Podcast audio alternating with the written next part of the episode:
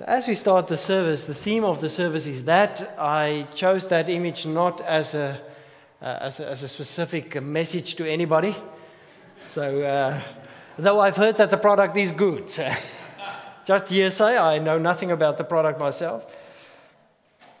I love how this theme, the word renew, is, is both a verb that prompts us to action, but it's also a bit of a telos. Telos in theology means that it is a goal to work towards.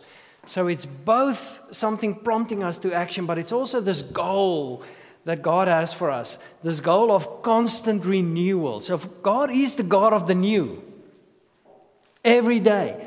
Your mercies are new every morning that kind of concept. So it's something God wants us to strive towards continuously. This notion of being renewed and, and having the new in our lives every day. I think renewal is a foundational block for our world or of our world. Think about it for a moment. In nature, anything that stops growing starts dying immediately. It's, it's one or the other, there's no middle ground here. Anything that stops growing starts dying. It's true of plants and trees, but it's also true of the cells in our body. If the cells in our body stops growing and if they stop renewing or regenerating, we start dying. So literally the cells in our bodies have to constantly renew for us to be fully alive and to live life fully. I think this is true of more than just the physical. I think, for instance, it is theorized that we should learn at least one significant new thing or skill per year in order to flourish as human beings. It's theory, I think there's truth to it. Think for me, uh, think with me for a moment about new things in our lives and how, how new things change or changes our lives, or at the very least impact our lives. Let me put up an image there. New things change our lives, or changes, whichever word you prefer. How often do you try new things? Now, Ben doesn't yet know this, but uh, the church council and the, uh, the eldership actually nominated him for this next adventure that I'm planning. And there it is. So we're going to discuss it after church. Let's see what happens. Think about new things in your life. Think about a new car, perhaps, or a new job, or new clothes, even, or, or moving to a new country. We've experienced that, and it was quite an interesting experience. New relationships, new friends, perhaps, new adventures like this one. I, I've I really believe in new adventures. Every time that I, every week that me and Devinda boxes, it's a new adventure. Seeing how much his uh, muscles have grown and things like that. New challenges, new learnings. There's one new thing that trumps them all, and that actually precedes them all. It's a new thing that has a tremendous impact to change our lives, and this is it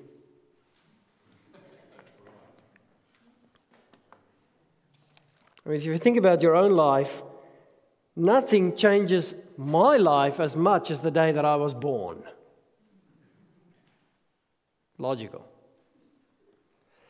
Nothing shouts new life as much as this a baby. Take Beth as an example. She's the obvious example, of course, in our community at this stage. Now, I would speculate that Beth had a greater impact on this community than any single sermon we've heard over the last year. I mean, if you, if you think about it, Beth is a love evoking machine. Unbelievable how she does this. I mean, that's in spite of her hairstyle, which I think looks like somebody's electrified. it's beautiful, beautiful love evoking machine. I was told the other day, I, you know, after church, I wanted to hold Beth just for th- three seconds. And I was told there's a waiting list for Beth time. and that I'm actually on, on about number 78 on this list.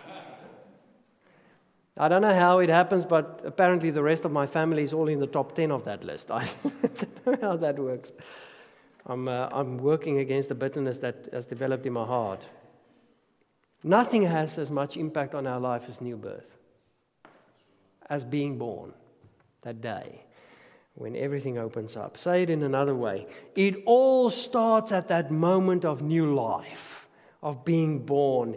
It awakens us to real life and to infinite potential and, and to growth and to opportunities and to joy and to tears and all kinds of possibilities that we never even realized or dreamt about. That's what happens at that moment. The Bible agrees on this. The Bible agrees on the crucial importance of and the crucial impact of new birth on our lives. We read about this in and Ben talked about it a little bit. We read about this in John 3, and let me read it through with you. It's the Amplified Version. Now, there was a certain man among the Pharisees named Nicodemus, a ruler or a member of the Sanhedrin among the Jews, who came to Jesus at night and said to him, Rabbi, or teacher, we know without any doubt that you have come from God as a teacher. For no one can do these signs or these wonders, and these are testing miracles these miracles that actually proves that you are God, unless God is with him. Jesus answered him, I assure you and most solemnly say to you, unless a person is born again, reborn from above, or spiritually transformed and renewed and sanctified, he cannot ever see and experience the kingdom of God. It goes on. Nicodemus then asked the logical question Jesus, how can a man be born when he's old? I mean, he cannot enter into his mother's womb a second time and be born, can he? Jesus answered, I assure you and most solemnly say to you, unless one is born of water and the Spirit, he cannot ever enter the kingdom of God. That which is born of the flesh is flesh, the physical is merely physical. And that which is born of the Spirit is spirit. Do not be surprised that I've told you you must be born again. Do not be surprised. It's not the easiest text to understand. I know this is a little bit small, which is why I had the previous slides up. But we'll just put the whole text there so that we can work with it a little bit. It's not the easiest text to understand, and yet it is as well when it opens up. So let's open it up a little bit. Let's talk about rebirth, that single most important and impacting spiritual thing that can ever happen to us. Because it awakens us to new life with God. That's what happens at that moment to life abundant, to real life, really, if you look at it that way. Before we do this, let me say this. I'm not talking to you as people that are not reborn. It's not because I doubt the rebirth of the people in this church this morning that we speak about this.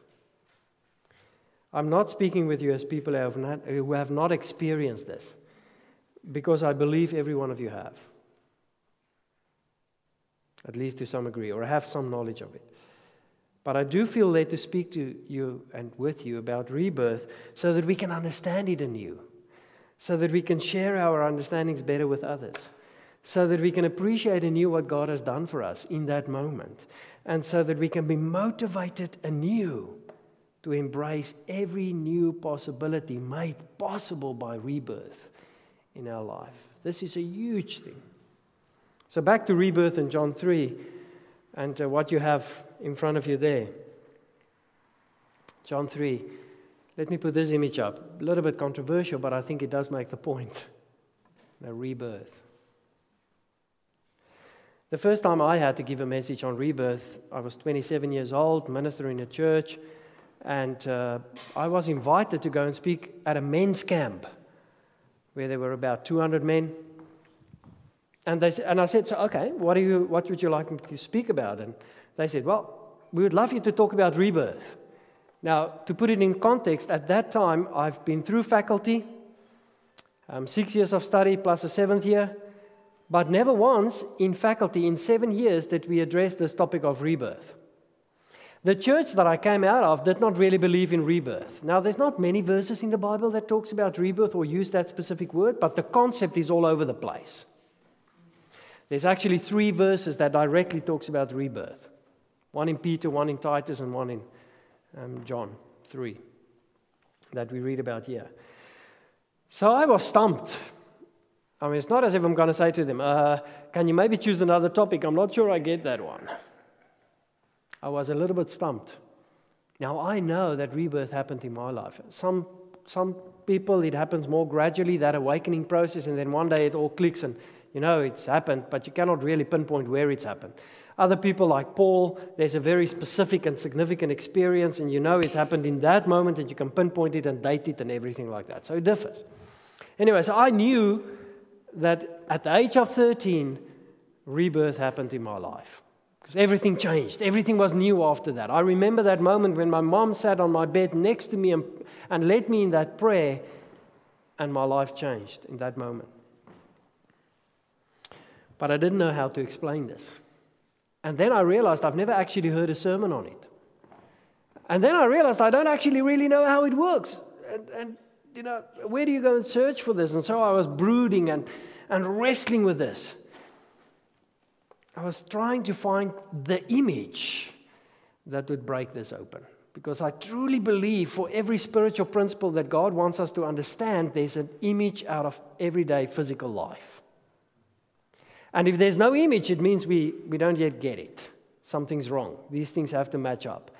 Because God made us to connect, firstly, physically with things in this world, and out of that, He breaks open understandings of the spiritual into our lives. That's why Jesus uses, uh, you know, all the, all the teaching methods that he, that he uses all the time. It's all about imagery. All about imagery for Jesus. So I was wrestling with this image, and after a few weeks, I mean, I was really wrestling with this. One morning in quiet time, it, it was as if an angel came and said, Okay, here's the image you've been looking for, and dumped it all at once in my, into my head. And it was a completed image all at once in one moment. And that's what I want to share with you this morning. I think it's a hugely important thing to understand what happens in rebirth so that we can help others to understand it as well. But also so that we can understand and be in awe of what God has really done. This is a tremendous thing in our lives. So let's exegete John, uh, exegete John 3 a little bit. There was a certain man among the Pharisees named Nicodemus, a ruler. If you look at it later on in, in John 3, he talks about him as a teacher himself. Jesus says to him, Nicodemus, how is it that you who are a teacher don't get this? You're actually, uh, so in today's terminology, I would probably say that he had a doctorate in theology. He was that kind of guy, a leader among the Jews. He was learned, he could teach others. At the very least, an elder, but probably around a doctorate degree in theology.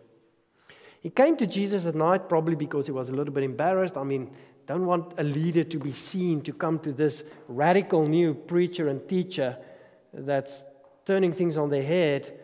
You know, what would the other members of the Sanhedrin say if I come to Jesus? You know, I don't want them to see. But my man, this thing, this question in my heart is burning so much, I have to do something about it. I have to come to Jesus and ask. Let's just do it on the sly. And look at how clever he, he opens. His opening sentence is actually really quite politically correct. Teacher, we know with any doubt that you've come from God. I mean, this is, this is the smooth approach. Love it. For no one can do these things that you do unless God is with him. Uh, and I truly believe he believed that, but it was also a very smooth approach, I think. Jesus then cuts through all of that. It's as if Jesus says, Yeah, wara wara, Nicodemus, let me ignore all this political smooth approaches and let me cut to the point. Really, what you want to know is this how to be born again, how to become part of the kingdom of God, how to be born into the kingdom. This is, this is really your bottom line question. Is that right? Yeah, this is what you need to do. I mean, Jesus just cuts to the chase. You can see that Jesus doesn't play the political game at all. I love that. And then he says this I assure you and most solemnly say to you, unless a person is born again, to huranos is what it says in Greek. In other words, born out of heaven, from above, out of heaven. This changes it a little bit, so just get this. To be born out of heaven. Nicodemus would understand that means the place where God dwells, to be born out of that place. Wow, okay. A little bit deeper even than we thought. He cannot ever see and experience the kingdom of God because Nicodemus wanted to know how to be part of the kingdom of God. Nicodemus said to him, How can a man be born when he's old? I mean, the logical question. Nicodemus immediately gravitates toward the physical. Man, okay, I'm born once. How can I be born twice? Doesn't make sense. So he doesn't equate the image Jesus, Jesus used with a spiritual principle that Jesus wants to il- illustrate. So Jesus then has to break it open a little bit more. So then he goes further. How can a man be born? Jesus answered in verse 5 I assure you, most solemnly say to you, unless one is born of water and the Spirit. Now, some preachers say that the word water there refers to baptism. But never in the Bible, in any place, is, it, is that word that is used for water there connected to baptism. And then verse 6 actually explains a little bit what verse 5 means. It says, Because that which is born of the flesh is flesh, and that which is born of the spirit is spirit. In other words, born out of water, it's when a woman's water breaks, it's a physical birth. So Jesus basically says to Nicodemus Nicodemus, just as a physical birth works, exactly like this, so also a spiritual birth. This is it. This is what I'm talking about. So don't be confused and think that that refers to anything like baptism or anything like that. It simply refers to a physical birth compared and contrasted to spiritual birth. And this is how Jesus breaks this open to Nicodemus. So, the first step here is to understand physical birth.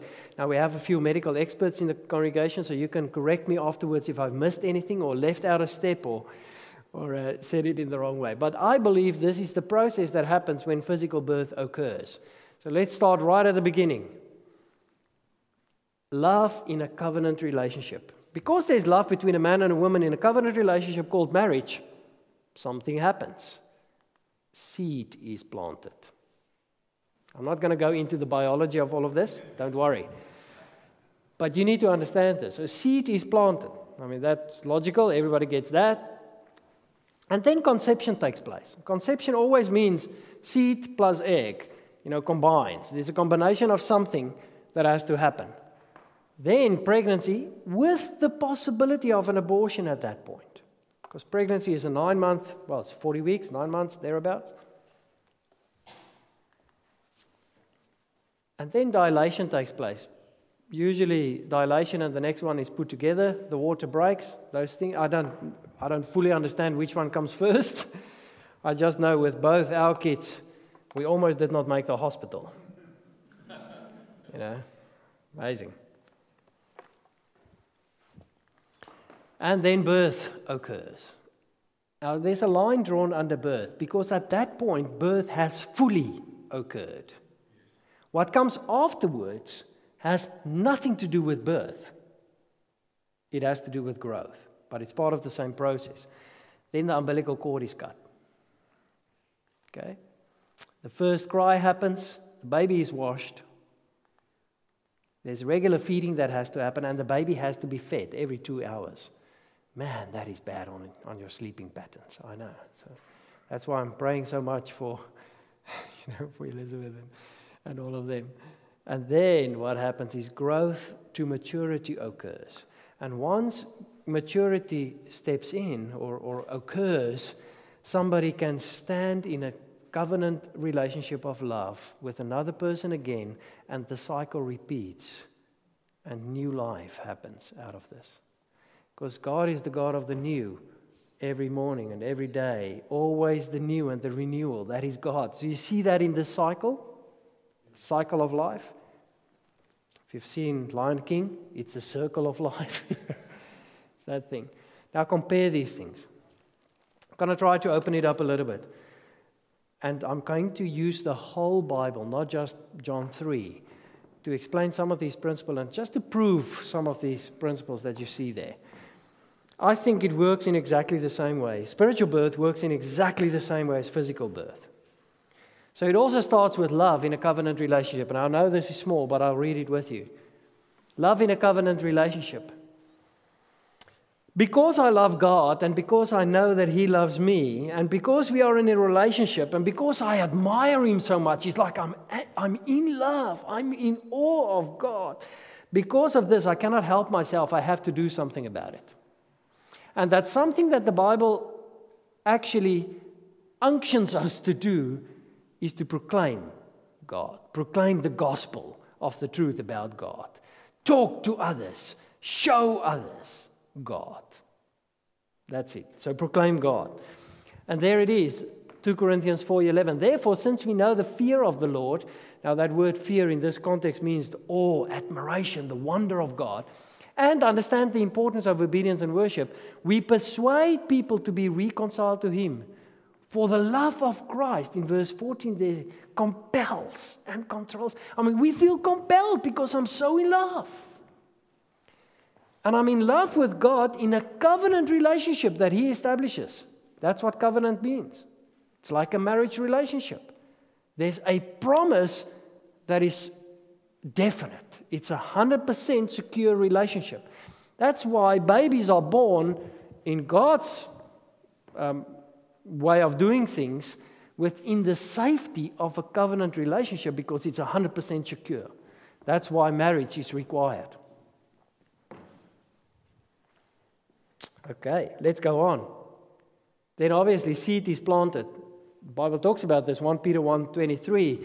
For you have been born again that is born or reborn from above, out of heaven, spiritually transformed, renewed, set apart for his purpose, not of seed which is perishable, but through the living and the everlasting word of God. Now when the Bible uses the, the words word of God, logos like this, it most often refers to Jesus. It's another way of talking about Jesus.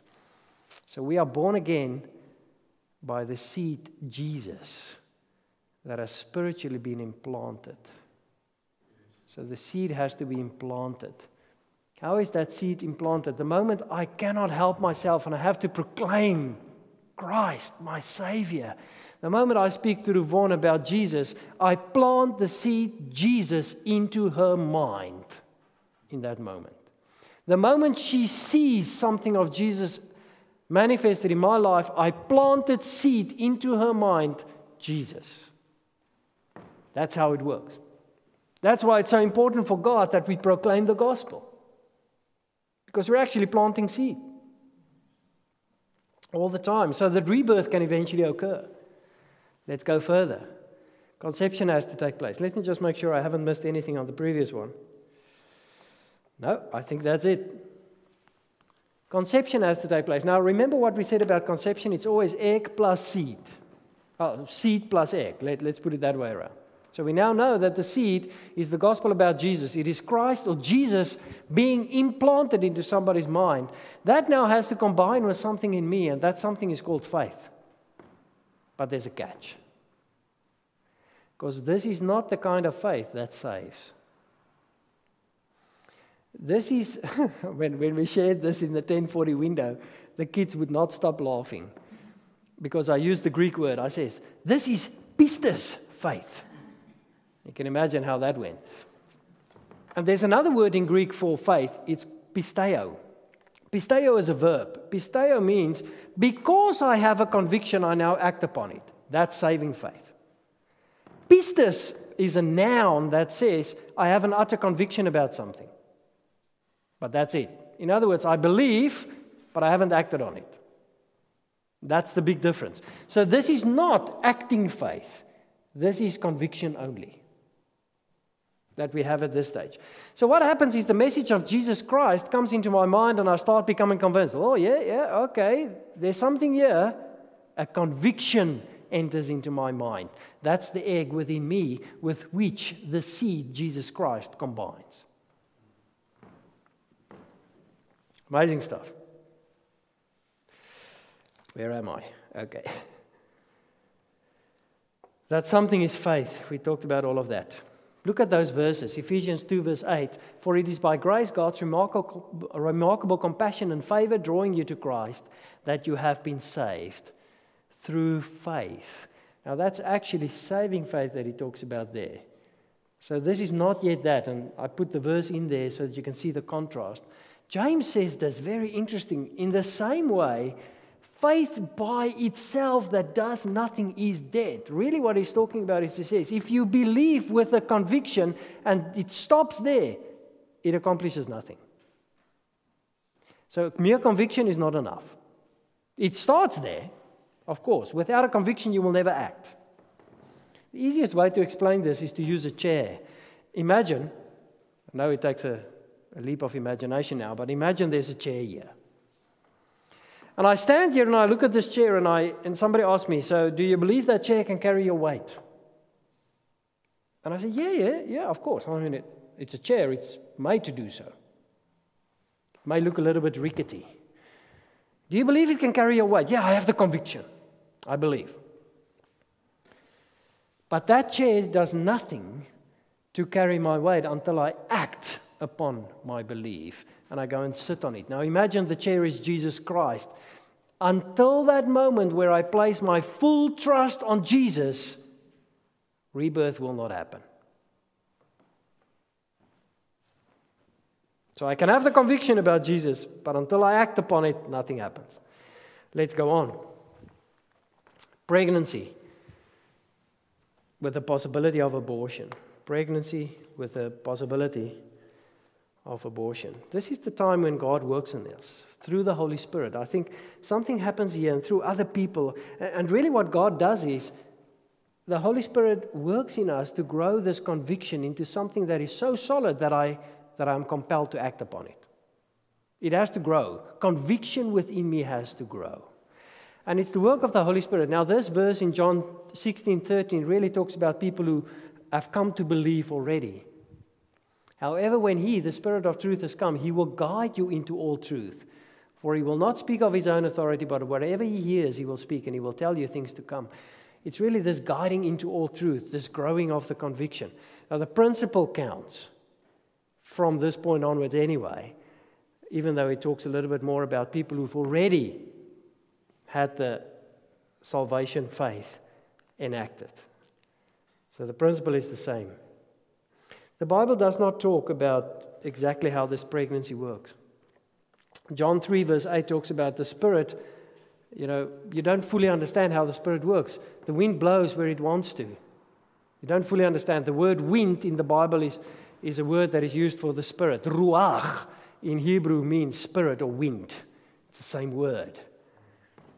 So when John 3, verse 8 talks about the wind, He's referring to the Spirit working in people's hearts and lives and, and minds.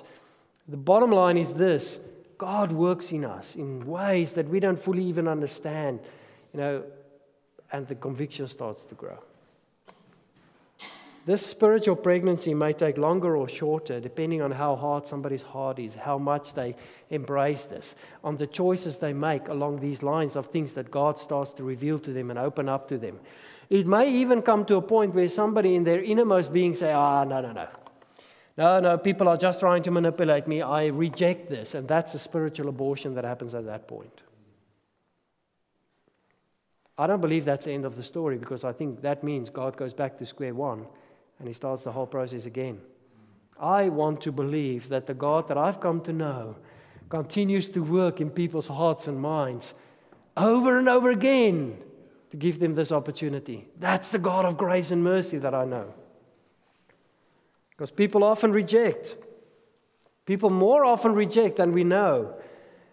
But God persists and perseveres. Let's go on. Dilation and the water breaks. This is where our heart breaks over sin in our, in our lives. I mean, Psalm 51, David the whole psalm, go and read it at home, is Lord, creating me a clean heart again. Lord, I'm heartbroken over the sin because I realize now what I've done. It's that moment where it clicks, where it opens up, where revelation comes into our heart. And, and even though the conviction has grown and now suddenly it clicks in my heart wow, I cannot save myself because of sin because of how big this burden of sin is that I carry, doesn't work. So something has to break. And there it is. our hearts break over sin. Matthew 5 4, Jesus in his great Sermon on the Mount starts, we actually starts in verse 3 with this thing. He says, Patuchos tu pneuma. In other words, uh, Makarios patuchos tu pneuma. He says, Blessed, supernaturally happy are those who are bankrupt in spirit, spiritually poor. The word is actually bankrupt. And then he goes on in verse 4 and he says, So now that you understand you're spiritually bankrupt because of sin, can you now understand that you have to have this deep sadness about sin? Those who mourn over their sin and repent. Amazing stuff. So something breaks in us and it opens us up to accepting Jesus as Savior. If something doesn't break open, we won't receive it in. So it's at this point where our faith, our belief, that conviction becomes something more. It's now grown to a point where it breaks open, becomes faith. Because now I feel compelled to act and I feel compelled to cry out, Jesus, yes, I believe in you. And I place my trust in you alone. Place my trust in you alone, the chair. Understand this this is the only part medically, in my understanding, that the baby plays in the whole birth process. All the work is done by the mother. Well, a little bit the father in the beginning, but get what I'm saying. All the work is the mother, the birthing process. Yet it's the baby inside the mother that secretes the hormone that puts the mother's body into labor. In other words, that's that moment where I have to say, Yes, Jesus, and then God does all the rest.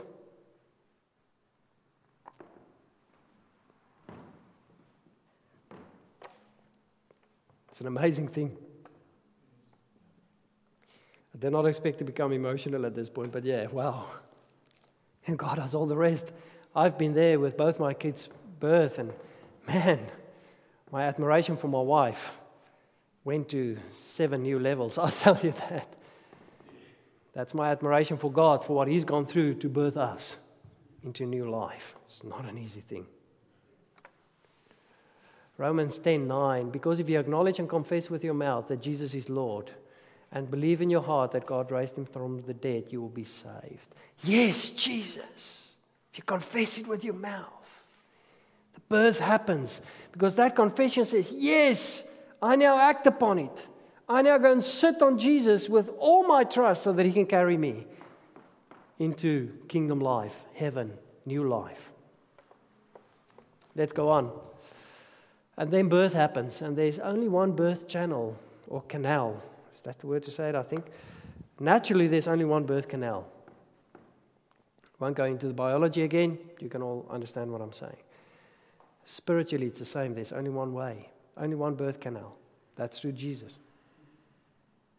If you take the image a little bit further, it becomes even more amazing. I mean, that verse that Mel read this morning out of 1 Peter 2, verse 9, is that right? And we are born out of darkness into light. Take this image a little bit further. We are born out of a place of darkness where we feel comfortable and safe, but if we stay there, we will die because there's no growth, there's no room for growth. We'll die there. It's dark, but it feels safe because I don't know better.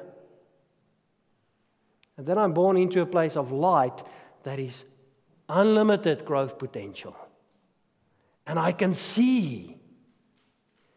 But man, I don't feel safe.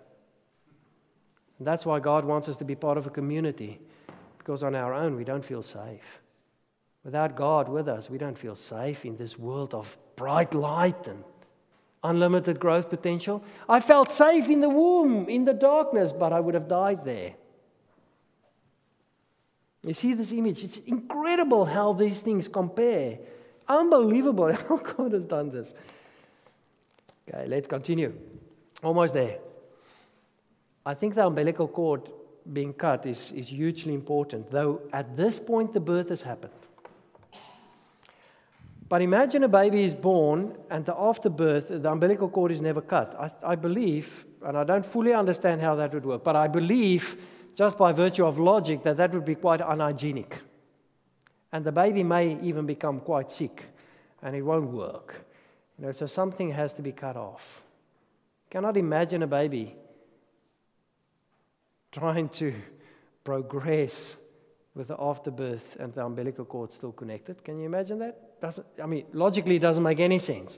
This is, I believe, where God says, okay, now break with sin in your life. Now, some sin we can break with in that moment by confessing it. Other sin is embedded as habits, and that usually takes longer because God has to dehabit us and give us new habits. And, and that's the journey with the spirit of sanctification and, and all of those things that happens. So there's, there's a contrast here. But this is it 1 John 1, verse 9. If we freely admit that we have sinned and confess our sins, note, not sin. It's not a collective concept that says, Lord, please forgive my sin. Amen. At this point, it's sins.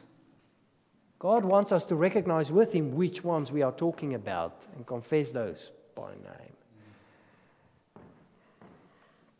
It's a little bit different than what we usually know. And then he goes further and will forgive our sin and cleanse us continually from all unrighteousness. Continually cleanse us. Go further. First cry. Back to Romans 10 9. I mean, if we confess with our mouths, I believe there has to be this confession, there has to be this declaration. I believe it's, it's what the Bible says. It's important. It's interesting when somebody comes to believe it and then speaks it out it gains power, it gets, strength, it gets strengthened in my own mind, but also it's out there. In 1957, a guy with the name of Foucault coined something called the language act theory. And basically, he said this he said, What you speak, make things happen. In 1988, oh, this is academic nonsense, but anyway, in 1988, Anderson and Gulish and two other guys coined something along the same lines that they called social constructionism, and they said the same thing. How you speak about things reconstruct realities. There has to be a confession to make it real. That's the first cry. It's like a baby's first cry. And then I'm going to stop at this point.